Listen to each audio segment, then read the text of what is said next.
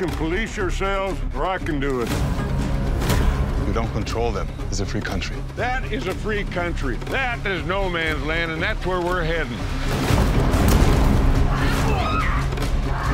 Anybody else want to fuck with my family? Anybody?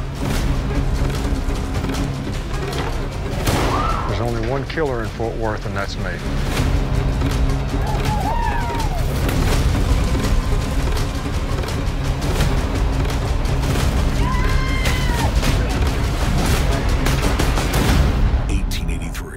Sam, good to see you again. Thank you, Jeff. You know what?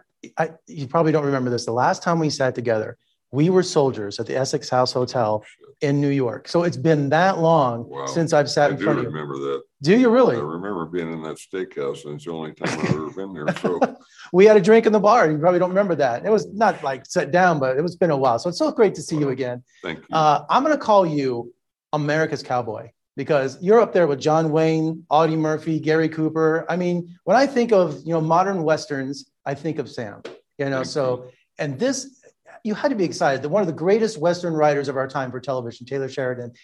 Tell me about the moment he called you and said, you know, Sam, 1883. I mean, what an amazing... we talked, it was about a year and a half ago. I think we spoke first about Yellowstone, coming and doing something on Yellowstone. Nah, that's not it. He sent me a scene that, it was an incredible scene, but it just, I felt like the character was too old, although I'm older than I'd like to be.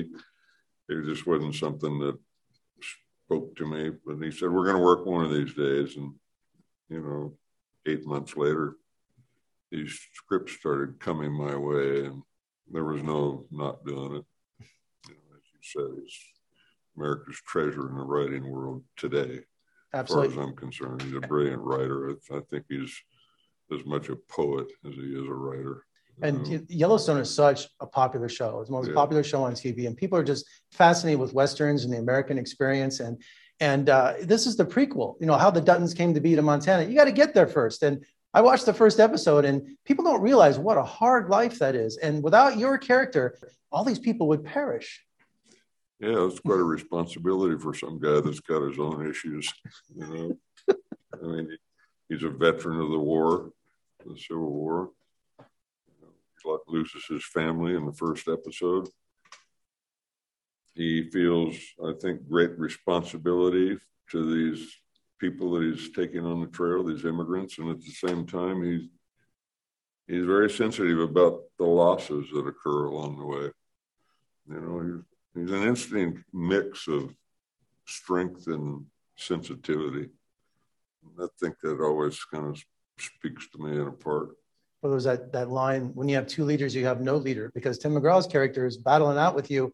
He's not listening to what you're saying. He wants to go his own way, and he's just putting everybody in danger. But you got to compromise, which is, I thought for your character was really difficult to do, because he keeps repeatedly coming back saying, look, I got to plead with you, and he won't listen. Yeah, well, Tim's character is primarily in the beginning, and it's all about he and his family, which I totally understand. At the same time, he's a man of, he's as complicated as Brennan is on some level. He too is a vet and has suffered that trauma. But he's on his own mission, and it's to get the Duttons to Oregon. Never mind that they take a right-hand turn when they get to a certain point on the trail and head north to Montana. Well, it's an adventure, I'll tell you that. Yeah. And only one episode in. Thank you, Paramount Plus, for teasing me with only one episode. But Sam, what an amazing character you have in this series. So congratulations. I'm blessed to have a part of it. That's all I know. I'm wonderful. Lucky to be here. Thanks for having me. Thank you, Jeff.